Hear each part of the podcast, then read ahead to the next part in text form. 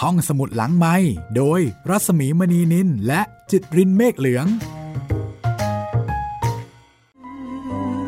ได้เวลาของห้องสมุดหลังใหม่เปิดทำการแล้วค่ะ ยินดีต้อนรับสมาชิกทุกๆทท่าน เข้าใช้บริการแห่งความรื่นรมนะคะ ที่ FM 105 MHz วิทยุไทยเพื่อเด็กและครอบครัวค่ะ บ่าย2โมงถึงบ่าย3โมงโดยประมาณดิฉันรัศมีก็มานั่งทำหน้าที่เล่าเรื่องดีๆ ที่น่าฟังให้คุณเช่นเคยนะคะ นี่เป็นเวลาออกอากาศของห้องสมุดหลังใหม่ตามปกติค่ะ แต่ว่ามีเวลาพิเศษ เที่ยงคืนถึงตีหนึ่งสำหรับคนนอนดึกนะคะ เป็นเวลาของการออกอากาศซ้ำค่ะ แต่นอกจากนี้ถ้าพลาดฟังตอนไหน ก็สามารถจะไปเก็บตกได้นะคะที่ www.radiothai.fm มีให้ฟังซ้ำแล้วก็มีบริการดาวน์โหลดมาฟังเก็บเอาไว้ฟังได้ตามอัธยาศัยด้วยค่ะ ลองเข้าไปเยี่ยมชมเว็บไซต์ของวิทยุไทยนะคะ www.radiothai.fm ค่ะ แล้วก็วันนี้กับตอนที่ 3 เรื่องเนี่ยจะเริ่มเข้มข้นขึ้นเรื่อยๆ แต่จริง ๆ แล้วก็ไม่เชิงเข้มข้นตื่นเต้นเร้าใจอะไรมากนะคะ เพราะว่าเป็นเรื่องเล่าที่สะท้อนให้เห็นถึงความสัมพันธ์ของแม่ลูกคู่หนึ่ง และพ่อในบางครั้งบางคราว จากเรื่องราวชีวิตจริงของลิลี่แฟรงกี้ซึ่งเป็นนักเขียนชื่อดังของญี่ปุ่นในตอนนี้นะคะ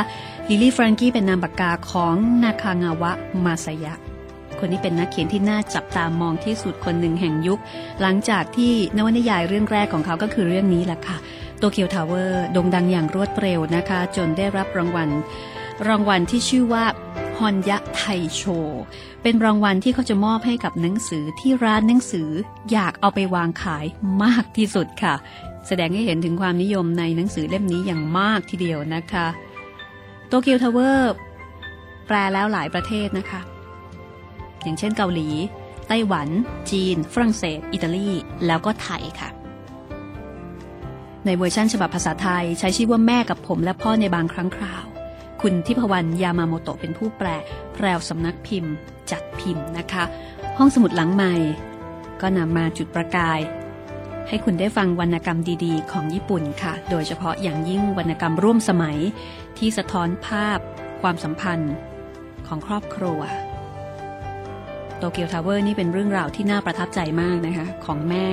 กับลูกชาย แล้วก็เป็นคุณแม่เลี้ยงเดี่ยวด้วย แม่ที่มาจากครอบครัว ซึ่งไม่ประสบความสำเร็จ ตอนที่แล้วก็เล่าถึงชีวิตในช่วงวัยประถมของเขาอะนะคะ ว่าหลังจากที่แม่ พาเขาออกมาจากบ้านของพ่อและย่า ก็มาอาศัยอยู่ที่บ้านของยาย แต่แม่กับยายก็ไม่ค่อยจะสนิทสนมกันสักเท่าไหร่ ยายขายปลาอยู่ต่างจังหวัด แล้วก็อยู่ตัวคนเดียวถึงแม้ว่ายายเนี่ยมีลูกถึง 9 คนก็ตาม เขาก็ใช้ชีวิตในช่วงวัยประถมอยู่ที่นี่ ในขณะที่แม่ก็ไปทำงานที่ร้านอาหาร แล้วก็ดูแลเขาอย่างดี อยากได้อะไรก็ซื้อให้ แต่ขณะเดียวกันแม่ก็ยังไม่ได้แก่เท่าอะไรมากมายนะคะ เป็นสาววัย 40 ที่ทรงสเสน่ห์เพราะฉะนั้นก็มักจะมีบรรดาลุงๆทั้งหลาย มาติดพันแม่ของเขาเป็นระยะระยะ วันนี้ก็จะเล่าให้ฟังถึงเหตุการณ์หนึ่ง ที่มาคงบอกว่าผมยังจำได้ดีตลอดมา เหตุการณ์ที่มีคุณลุงคนหนึ่ง มาจีบแม่เขานะคะ ก็ตามภาษาคุณแม่เลี้ยงเดี่ยวทั้งหลายล่ะค่ะ ที่มักจะต้องมีเรื่องดังกล่าวมาแผ่วผ่าน ก็แล้วแต่การตัดสินใจ ว่าจะอย่างไรต่อไป จะยังคงเป็นแม่เลี้ยงเดี่ยวที่อยู่กับลูก หรือว่าจะเลือกที่จะใช้ชีวิตใหม่ แล้วแม่ของมาคุงตัดสินใจอย่างไร ติดตามฟังได้เลยนะคะ กับตอนที่ 3 ของโตเกียวทาวเวอร์ค่ะ มีสิ่งหนึ่ง ที่ผมยังจำได้ดีตลอดมา ครั้งหนึ่ง ลุงที่ผมไม่ค่อยรู้จักและแม่ เราสามคนไปสวนสุขภาพที่เมืองอันเงียบเหงาแห่งหนึ่ง ซึ่งอยู่ห่างออกไป มีบ่อน้ำพุร้อนที่มีส่วนผสมของแร่เรเดียม แล้วก็มีเกมเซ็นเตอร์ที่อ้างว้างปราศจากผู้คน มาคุงสังเกตว่าลุงคนนี้มีบุคลิกที่ไม่เหมือนบรรดาลุงทั้งหลายที่ชอบมาเล่นไพ่กับแม่ และเขาก็คิดตามประษาเด็กว่าแม่มีท่าทีแปลกไปเมื่ออยู่กับลุงคนนี้ แม่กับลุงจะพูดจากันด้วยภาษาสุภาพตลอดเวลา ลุงหยอดเหรียญให้มาคุงเล่นเกมบ้าง ซื้อน้ำผลไม้ให้ดื่มบ้าง แล้วก็ดูแลเอาใจใส่มาคุงเป็นอย่างดี แต่มาคุงก็สังเกตได้ว่า ลุงคนนี้ไม่ได้มีน้ำใจกับเขาอย่างแท้จริง ก็ทำเพื่อผลประโยชน์ส่วนตนทั้งสิ้น ในขณะที่แม่ก็ดูไม่หัวเราะร่าเริง หรือว่าปล่อยมุกตลกเหมือนเช่นเคย เอาแต่นั่งยิ้มแล้วก็ท่าทางเกรงใจตลอดเวลา ลุงคนนี้ ไม่แสดงท่าทีเหมือนบรรดาลุงลุงในวงไพ่ของแม่ เอาแต่ฉีกยิ้มแข็งๆ แล้วก็เก๊กท่าว่าเป็นผู้ชายแท้ๆ มาคุงก็คงรู้สึกอึดอัด เขาอยากกลับบ้านเร็วๆ เขาชวนแม่ให้รีบกลับบ้าน แต่แม่ก็กลับส่งเงินให้เขา แล้วก็บอกว่าไปเล่นเกมแถวโน้นก่อน แล้วแม่ก็แยกไปที่ไหนสักแห่ง มาคุงรู้สึกเป็นกังวล เขาไม่สนุกกับการเล่นเกม แต่เขาก็ทนอยู่นิ่งไม่ได้ เขาวิ่งหาแม่จนทั่วตัวอาคารศูนย์สุขภาพ วิ่งไปวิ่งมาตามทางเดินในอาคาร บรรดาเด็กอายุรุ่นราวคราวเดียวกัน เดินกับพ่อกับแม่ ไปยังห้องอาบน้ำเดินไปกันทั้งครอบครัว ในขณะที่มาคงวิ่งไปวิ่งมาอยู่คนเดียว เขารู้สึกอึดอัด ราวกับเหนือหัวใจและด้านในลำคอนั้นกำลังถูกบีบแน่น มาคุงสงสัยว่า แม่กับลุงเขาคุยกันเรื่องอะไรกันแน่ ลุงคนนั้นเป็นใครกัน แม่กำลังทำอะไรอยู่ เขาอยู่ที่นี่จะดีหรอ เขาไม่อยู่ดีกว่าไหม แล้วตอนนี้แม่อยู่ที่ไหนกันนะ แล้วเขาก็วิ่งวนไปมารู้สึกหายใจไม่ออกทำไมแม่ต้องทำดีกับลุงคนนั้นด้วย ทำไมแม่ไม่สูบบุหรี่ เหมือนตอนเล่นฮานาฟูดะ นิทานที่มาคุงชอบอ่านตอนเด็กๆเรื่องหนึ่ง เป็นเรื่องของเสือที่วิ่งรอบต้นไม้ มันวิ่งวนไปวนมาจนละลายกลายเป็นเนย แล้วแซมโบหนูน้อยผิวดำก็ให้แม่ใช้เนยนั้น ทอดแพนเค้กให้กิน มาคุงชอบมาก เขาให้แม่อ่านตอนนี้ให้ฟังครั้งแล้วครั้งเล่าพอถึงตอนจบก็บอกแม่ว่า แม่ ผมอยากกินแพนเค้กครับแล้วก็ให้แม่ทอดแพนเค้กให้กินทุกครั้ง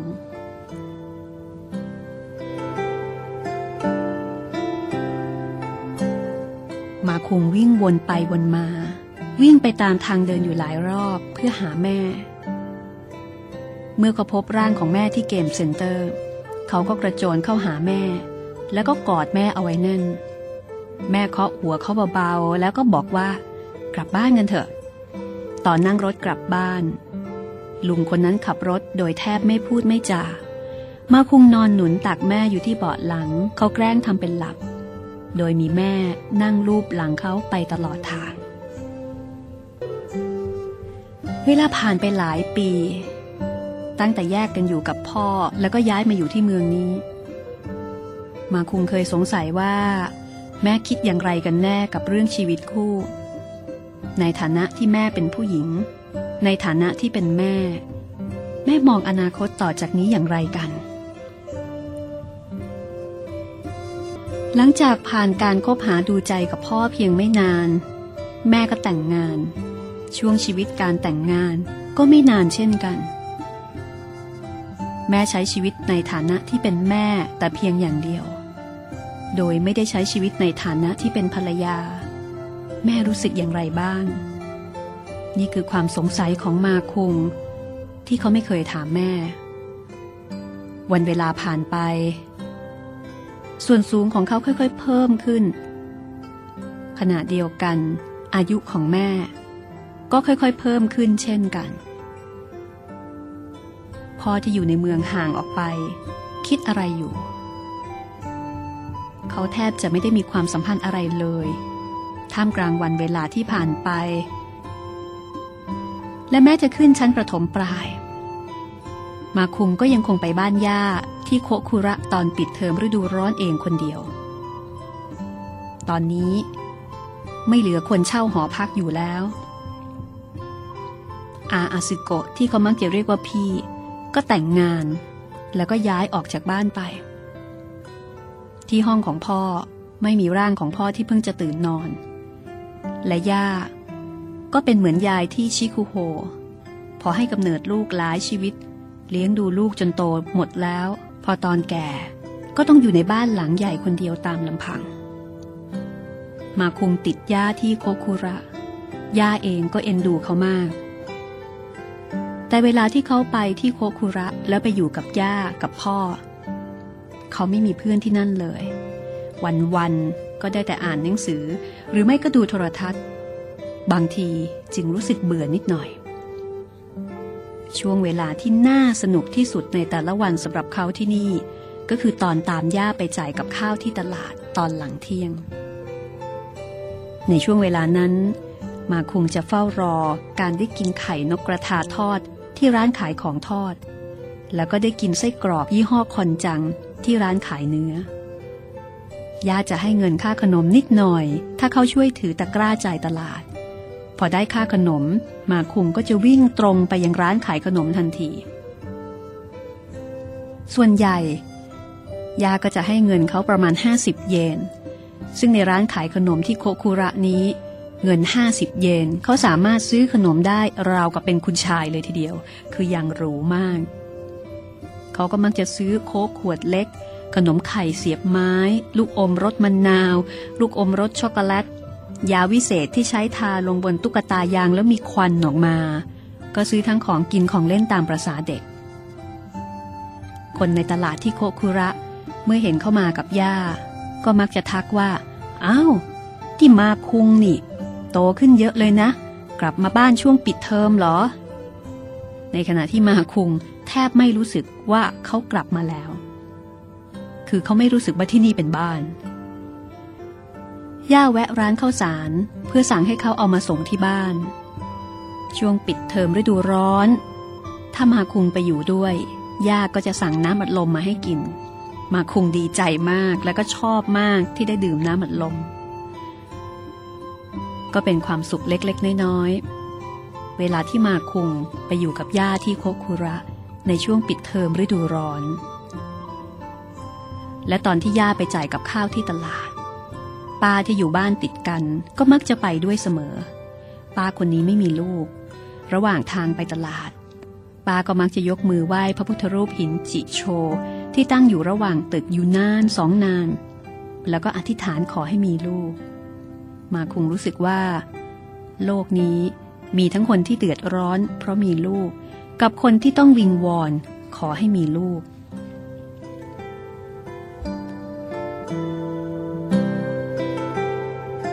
เราก็ช่างแปลก พอมีลูกก็ตกใจว่า ไม่น่าเชื่อว่าเราจะมีลูก พอไม่มีก็ตกใจว่า ไม่น่าเชื่อว่าเราจะไม่มีลูก ทุกคนต่างวาดฝันอนาคตของตัวเองไว้เมื่อตอนเป็นเด็ก ทุกคนคิดว่า แม้จะไม่ได้เป็นนักร้องหรือนักบินอวกาศ แต่สักวันหนึ่ง คงได้เป็นแม่หรือเป็นพ่อของใครสักคน แต่เรื่องธรรมดาที่เห็นว่าเป็นเรื่องธรรมดานั้น บางครั้งก็มีเกิดขึ้นกับตัวเรา เรื่องธรรมดาที่เกิดขึ้นกับใครหลาย ๆ คน เรื่องธรรมดาที่เกิดขึ้นกับคนที่ไม่ต้องการ บางครั้งก็เป็นเรื่องที่เป็นไปไม่ได้สำหรับเรา มันไม่ใช่เรื่องยาก ไม่ใช่เรื่องที่เป็นไปไม่ได้ เรื่องธรรมดาสำหรับคนอื่น กลายเป็นเรื่องไม่ธรรมดาสำหรับเรา ปรากฏการณ์ทั่วไปที่เกิดขึ้นซ้ำแล้วซ้ำเล่ากับคนอื่น ๆ ในสังคม แต่สำหรับเรามันอาจจะเป็นปาฏิหาริ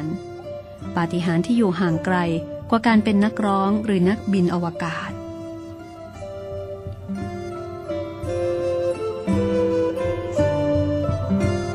การไม่สมหวัง หรือท้อแท้กับความฝันในช่วงวัยเด็กไม่ใช่ปัญหาใหญ่ ความฝันว่าจะต้องได้เป็นโน่นเป็นนี่ในวัยเด็ก ไม่ใช่ความฝันที่สวยงามเท่าใดนักอีกต่อไป ความฝันของผู้ใหญ่ ก็คือความฝันธรรมดาในชีวิตประจำวันที่น่าจะเป็นจริง ตอนเด็กๆ เราอาจจะเคยดูแคลนว่าธรรมดาเกินไป แต่ความฝันของผู้ใหญ่ คือการได้เป็นหรือได้มีเหมือนคนทั่วไป เมื่อเรื่องที่เคยคิดว่าเป็นเรื่องธรรมดา กลับกลายเป็นเรื่องไม่ธรรมดา ตอนที่พลาดหวังกับเรื่องธรรมดา ผู้คนจะพนมมือขึ้น แล้วอธิษฐาน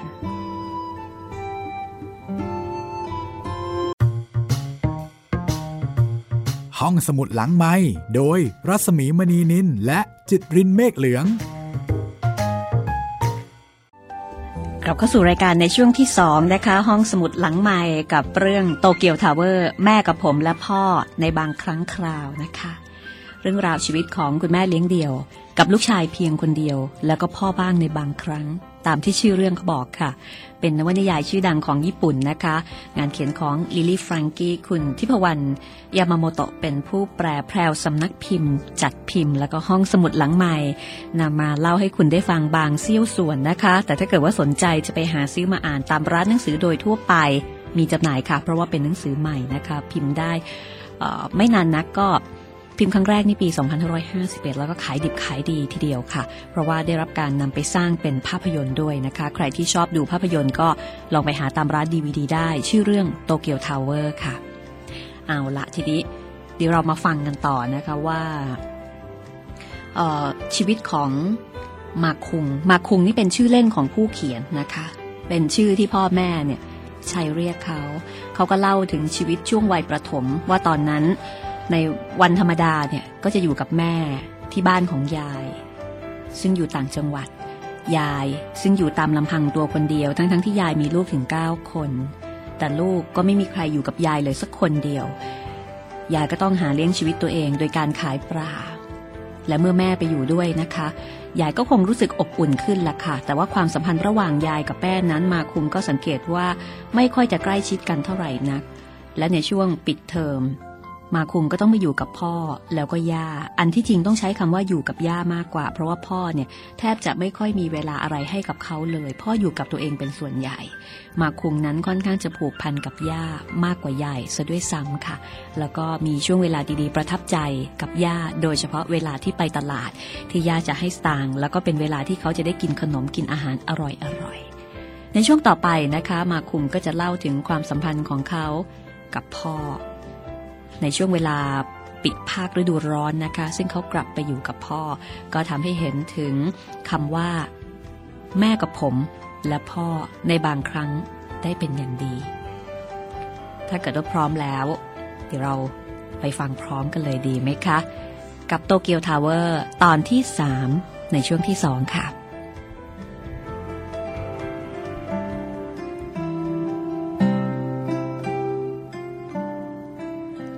มาคงบอกว่ากระทั่งตอนที่ผมกลับมาที่โคคุระ พ่อก็อยู่บ้านแค่นานๆ ครั้ง ปกติแล้ว พ่อไม่เคยคิดที่จะพาผมไปเที่ยวสวนสนุกใกล้บ้านเลย ถึงแม้พ่อจะอยู่บ้าน พ่อก็เอาแต่นอน หรือว่าดูโทรทัศน์ ตอนกินอาหารก็เอาแต่ดูโทรทัศน์ จนแทบจะไม่ได้คุยกับผมเลยมีหนำซ้ำ ตอนที่ผมกำลังตั้งใจดูรายการเบสบอลหรือว่าการ์ตูน พ่อก็เข้ามาทางข้างหลัง แล้วก็เปลี่ยนช่องไปดูรายการที่ตัวเองชอบ โดยไม่มีปีมีครุย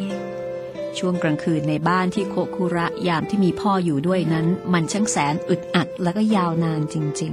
ๆ อาจเป็นเพราะผมรับรู้ได้ถึงความรู้สึกของพ่อที่ยังสับสนกับวิธีการเข้าหา หรือวิธีการเว้นระยะห่างกับผม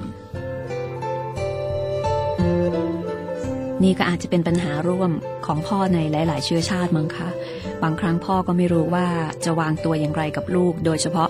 พ่อที่ไม่ได้อยู่กับลูก แล้วก็ไม่ได้เลี้ยงลูกด้วยตัวเองทำให้ความสัมพันธ์เนี่ยค่อนข้างจะอึดอัด แล้วก็ทำอะไรไม่ถูก ความสัมพันธ์ของมาคุงกับพ่อก็คล้าย ๆ เช่นนั้นค่ะ และเมื่อครั้งที่มีการสอบในชั้นมหนึ่ง มาคุงบอกว่าในวิชาสังคมศึกษามีคำถามว่า พ่อของคุณทำงานอะไร มาคุงก็นึกย้อนไป ว่าพ่อของเขาทำงานอะไรกันแน่ ผมเคยเห็นพ่อทำงานเพียงครั้งเดียวเท่านั้น คือเมื่อตอนผมอายุสามขวบ พ่อกำลังวาดภาพด้วยสีน้ำสีน้ำเงิน ผมก็เลยเขียนคำตอบลงไปว่า คนเขียนภาพ เมื่อกระดาษข้อสอบกลับคืนมาที่ช่องคำตอบมีเครื่องหมายถูก แต่ในตอนนั้นผมเข้าใจดีว่าพ่อไม่ได้เป็นคนเขียนภาพ บางทีผมก็ถามแม่ว่าพ่อทำงานอะไร แต่ทุกครั้งแม่ก็จะพูดแค่ว่า พ่อทำงานอะไรอยู่นะ แต่ก็ไม่เคยตอบผมสักครั้งสำหรับมาคุงแล้ว พ่อของเขาก็คือคนที่ยังคงนอนอยู่ แม้ขณะที่แสงแดดในฤดูร้อนส่องผ่านกระจกฝ้าเข้ามาในห้อง พ่อคือคนที่พอตื่นขึ้นมา ก็เปิดโทรทัศน์ดูภาพยนตร์ตะวันตกที่นำมาฉายซ้ำพ่อคือคนที่กำลังคุยโทรศัพท์ แล้วจู่ๆก็หันมาตะโกนด่าเสียงดัง คือคนที่สวมสูทสีขาวราวกับนักเบสบอล คือคนที่ไว้เล็บนิ้วก้อยมือขวาเพียงเล็บเดียว และเป็นคนที่เรียกเขาว่า เจ้าตัวเล็ก คนคนนี้คือพ่อของเขา แต่มาคงไม่รู้ว่าแท้จริงแล้ว พ่อทำงานอะไร เขาเดาไม่ออก แต่ก็ไม่เคยคิดจะถามพ่อเหมือนกัน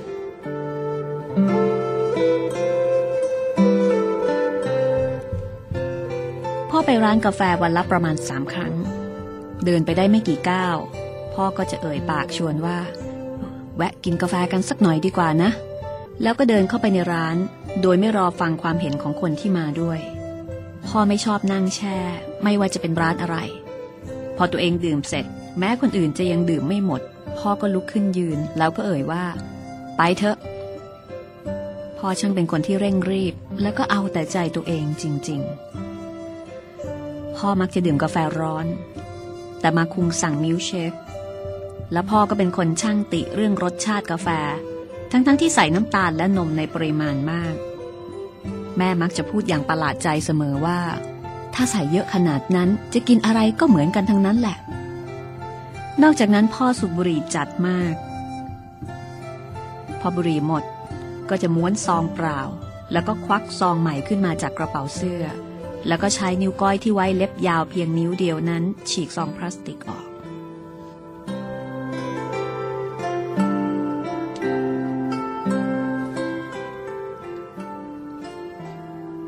อกับแม่ของมาคุง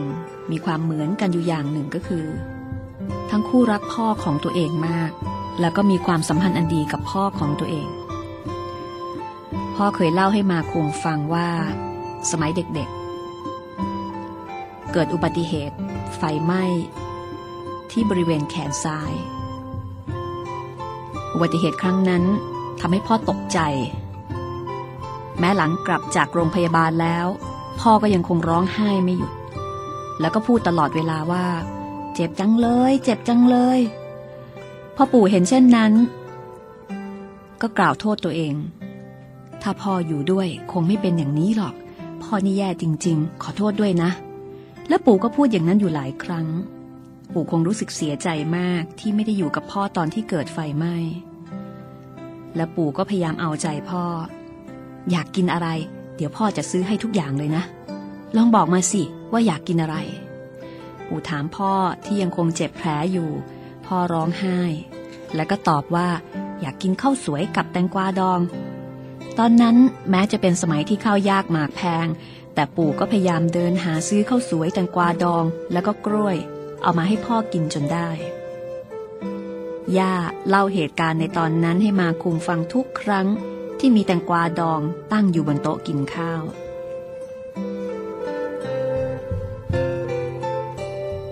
ส่วนแม่ที่หัวของแม่ก็มีรอยแผลเป็นขนาดใหญ่ ซึ่งเกิดตอนแม่เป็นเด็กเช่นกัน กลางดึกคืนหนึ่ง แม่มงพื้นบ้านที่ยังเป็นดิน เลือดพุ่งกระฉูดออกมา ตาใช้ผ้าชนากดแผลไว้ แล้วก็รีบอุ้มแม่ที่ร่างเต็มไปด้วยเลือดไปโรงพยาบาลทันที พอไปถึงหน้าโรงพยาบาล ซึ่งตอนนั้นก็มีแต่ความเงียบสงัด ปู่ก็ตะโกนพรางเคาะประตูเรียกหมอพราง หมอเย็บแผลให้โดยไม่ฉีดยาชาถึง 20 กว่าเข็มเลยทีเดียว แม่ทนความเจ็บปวดไม่ไหว ก็ร้องเสียงหลง แต่ตอนที่หมอทำแผลให้ ตาอุ้มแม่ไว้บนตัก กอดแม่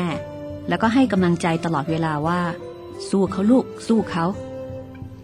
เป็นเด็กผู้หญิงแท้ๆ ต้องมามีแผลเป็นเสียนี่ เอโกะช่างน่าสงสารเหลือเกิน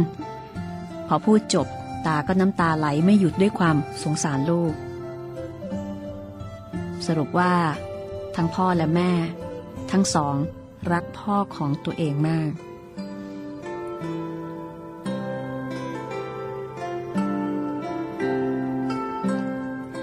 ชีวิตในหนึ่งวันหนึ่งปีสำหรับเด็กๆแล้ว เป็นชีวิตที่เข้มข้น ระหว่างจุดหนึ่งกับจุดหนึ่ง มีจุดมากมายเรียงรายอยู่ที่ยิบ ช่วงเวลาปกติที่มีอยู่เต็มเอียด หมุนไปอย่างสม่ำเสมอเที่ยงตรง เป็นเพราะว่าเด็กปรับตัวได้ง่าย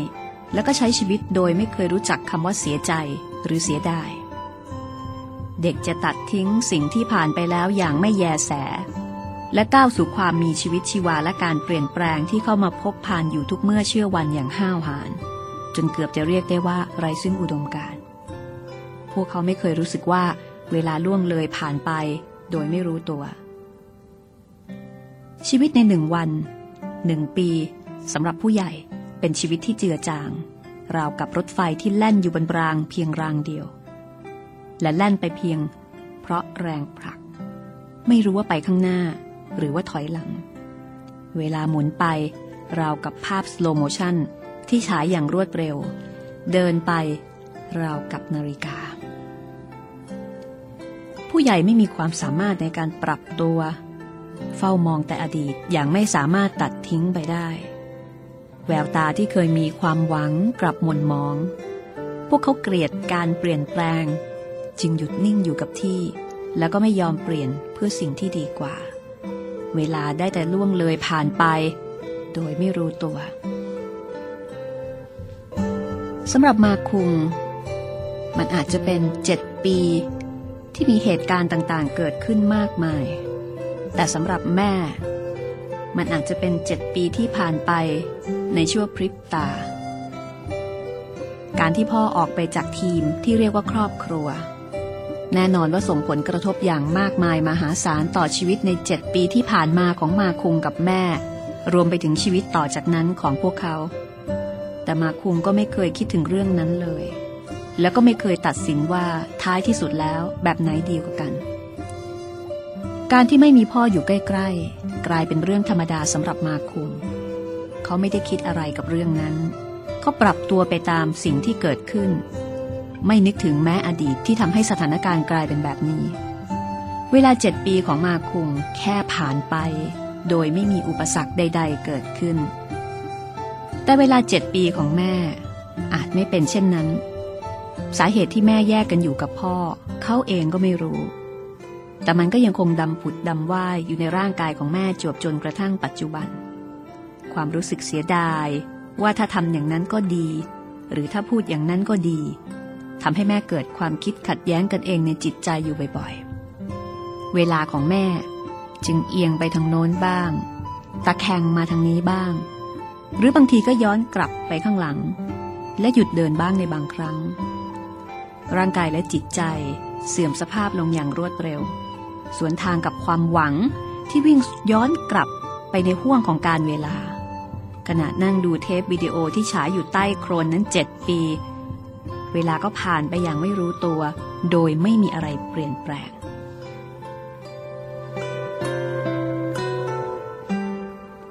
ตอนที่มาคุงขึ้นชั้นป .6 ก็มีความสูงไล่เลี่ยกับแม่ เขาเริ่มฟังบทเพลงรักต่อหน้าแม่ได้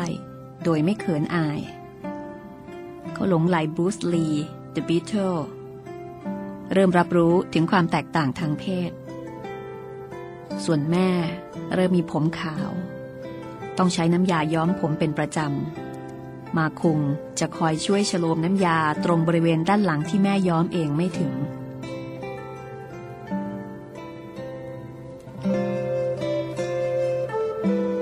แม่เริ่มใส่แว่นตาตอนอ่านหนังสือ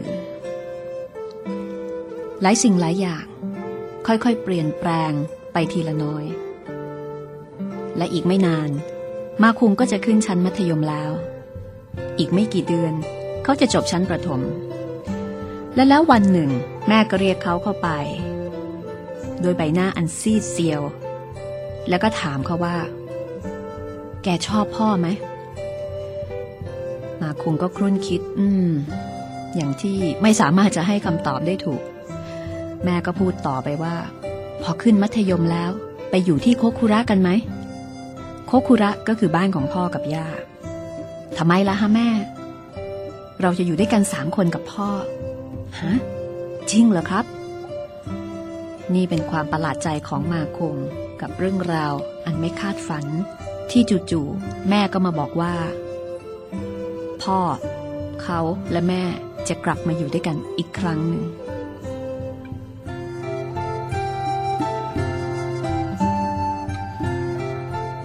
แต่อย่างไรก็ตาม ตอนที่มาคุงได้ยินคำว่า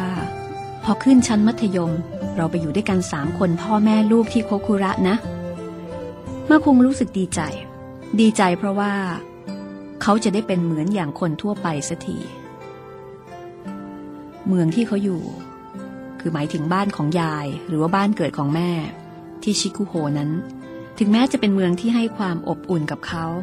แต่เขาก็ไม่เคยรู้สึกว่าที่นั่นคือเมืองของตัวเอง แต่เขาก็ไม่ได้รู้สึกกับโคคุระบ้านของพ่อเช่นกันเเขาคิดว่าถ้าแม่พ่อและเขามีบ้านสำหรับอาศัยอยู่ด้วยกันสามคนเมื่อไหร่ เมื่อนั้นแหละ เขาจึงจะมีเมืองของเขาเอง และไม่ว่าบ้านหลังนั้นจะเป็นเช่นไร ที่นั่นก็คือบ้านของเขา เพราะว่าที่ผ่านมา แม่กับพ่อไม่เคยมีบ้านของตัวเองเลย ตอนเด็กๆเขาอยู่บ้านของพ่อ อยู่กับย่า พอพ่อแยกกับแม่ แม่ก็มาอยู่บ้านของยาย สรุปว่ามาคุง ไม่เคยรู้สึกว่าเขามีบ้านจริง ๆ ของตัวเอง กับการที่เขาได้รับทราบข่าวว่า จะได้อยู่ด้วยกันสามคนพ่อแม่ลูก จึงเป็นเรื่องที่ทำให้เขารู้สึกดีใจ เขาทนรอจนถึงวันจบการศึกษาไม่ไหว เที่ยววิ่งไปบอกเพื่อนๆ ไปบอกป้าร้านตัดผม บอกลุงที่ร้านขายผัก บอกอีกหลาย ๆ คนที่เขารู้จักว่าเขาจะย้ายไปโคคุระ เมื่อขึ้นชั้นมัธยม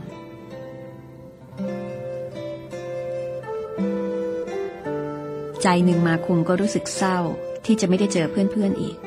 แต่การที่ตัวเองจะได้มีครอบครัวเหมือนกับคนทั่วๆไป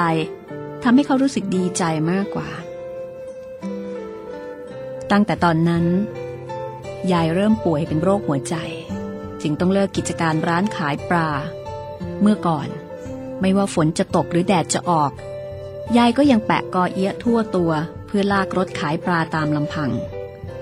การทำความสะอาดรถลากที่บรรทุกปลามาทั้งวันในตอนเย็น เป็นกิจวัตรสุดท้ายที่ยายทำในแต่ละวัน มาคุงจดจำได้ว่า ยายจะใช้สายยางฉีดน้ำชำระล้างคราบแล้วก็กลิ่นปลา ใช้แปรงขัดอย่างตั้งอกตั้งใจ ตอนที่เขาช่วยยายทำความสะอาด ยายเงยหน้าพูดกับเขาว่า พอขึ้นมัธยมก็จะไปโคคุระแล้วสินะ มาคุงก็ตอบ อืม ใช่ อืม งั้นก็ดีแล้วล่ะ แต่ถ้าหยุดเมื่อไหร่ ผมจะมาหายายนะมมาได้ทุกเมื่อเลยนะ มาคงสังเกตว่าแม่กับยายเป็นแม่ลูกกันแท้ๆ แต่ไม่ค่อยได้คุยกันเท่าไหร่นะัก อาจจะเป็นเพราะว่ายายไม่ใช่คนช่างพูด และแม่เองก็อาจทำตัวไม่ถูก เพราะว่าต้องกลับมาบ้านอีกครั้ง หลังออกเรือนไป ตอนนั้นยายดูเหงาจริง ๆ สุขภาพของยายสุดโทรมด้วยอาการป่วย และยายก็เลิกย้อมผมทำให้ยายดูขาวซีดไปทั้งตัว ร้านขายปลาที่เคยใช้ทำมาหากินเพื่อเลี้ยงลูกมาหลายปี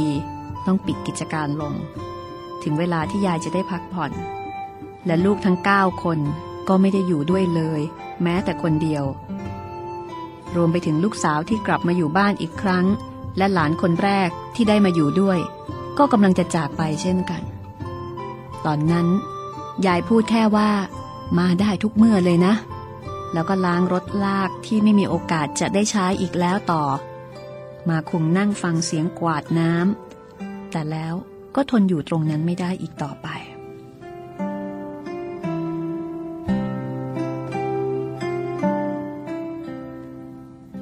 หลังจากนั้น ก็เป็นช่วงเวลาที่มาคุงคงจะต้องเตรียมตัว กับการย้ายไปอยู่ที่โคคุระ ก่อนถึงพิธีจบการศึกษา เพื่อนๆและคุณครูที่โรงเรียน จัดพิธีเลี้ยงส่งให้กับมาคุง และในวันนั้น อาจารย์ก็เรียกมาคุงออกไปหน้าห้อง แล้วก็บอกกับเขาว่า มาคุงถึงจะย้ายไปที่อื่น แต่ก็อย่าลืมเพื่อนๆนะ เพื่อนๆ พากันร้องไห้แล้วก็ร่ำลากันอย่างซาบซึ้ง ในหนังสือที่ระลึกของรุ่น มาคุงเขียนข้อความว่า ผมจะย้ายไปโรงเรียนมัธยมที่โคคุระ หวังว่าจะได้เจอกันอีกครั้งที่สนามโคชิเอง ทุกคนถือใบประกาศจบการศึกษาที่ได้เป็นครั้งแรกนับตั้งแต่เกิดมามาคุงและเพื่อนๆ เดินร้องไห้ แล้วก็พลางแยกย้ายกันกลับบ้านม ในขณะที่มาคุงกำลังเตรียมเก็บสัมภาระพร้อมย้ายบ้าน ในวันที่อากาศแจ่มใสมีกลิ่นอายของฤดูใบไม้ผลิที่กำลังจะมาเยือน ฤดูกาลที่เขากำลังจะเริ่มต้นชีวิตใหม่ด้วยความตื่นเต้น และก็สดชื่น แม่บอกว่า บ้านใหม่ที่โคคุระเป็นแมนชั่นอยู่ใจกลางเมือง เขานึกไม่ออกว่าแมนชั่นเป็นอย่างไร แต่คิดว่ามันน่าจะหรูหรา ก็เลยยิ่งตื่นเต้นเข้าไปใหญ่ คุงร่ำลาเพื่อนรัก กล่าวลาห้องเรียนยูโด ลาทุกๆคนทุกๆสิ่งทุกๆอย่าง เพียงรอเวลาย้ายไปเท่านั้น และแล้ว ในวันหนึ่ง วันที่ดอกซากุระเริ่มเบ่งบาน แม่ก็พูดราวกับว่าไม่ใช่เรื่องใหญ่ว่า มาคุง แม่ตัดสินใจไม่ไปโคคุระแล้วนะและนี่ก็เป็นข่าวใหญ่ ที่ทำให้มาคุง ตกใจ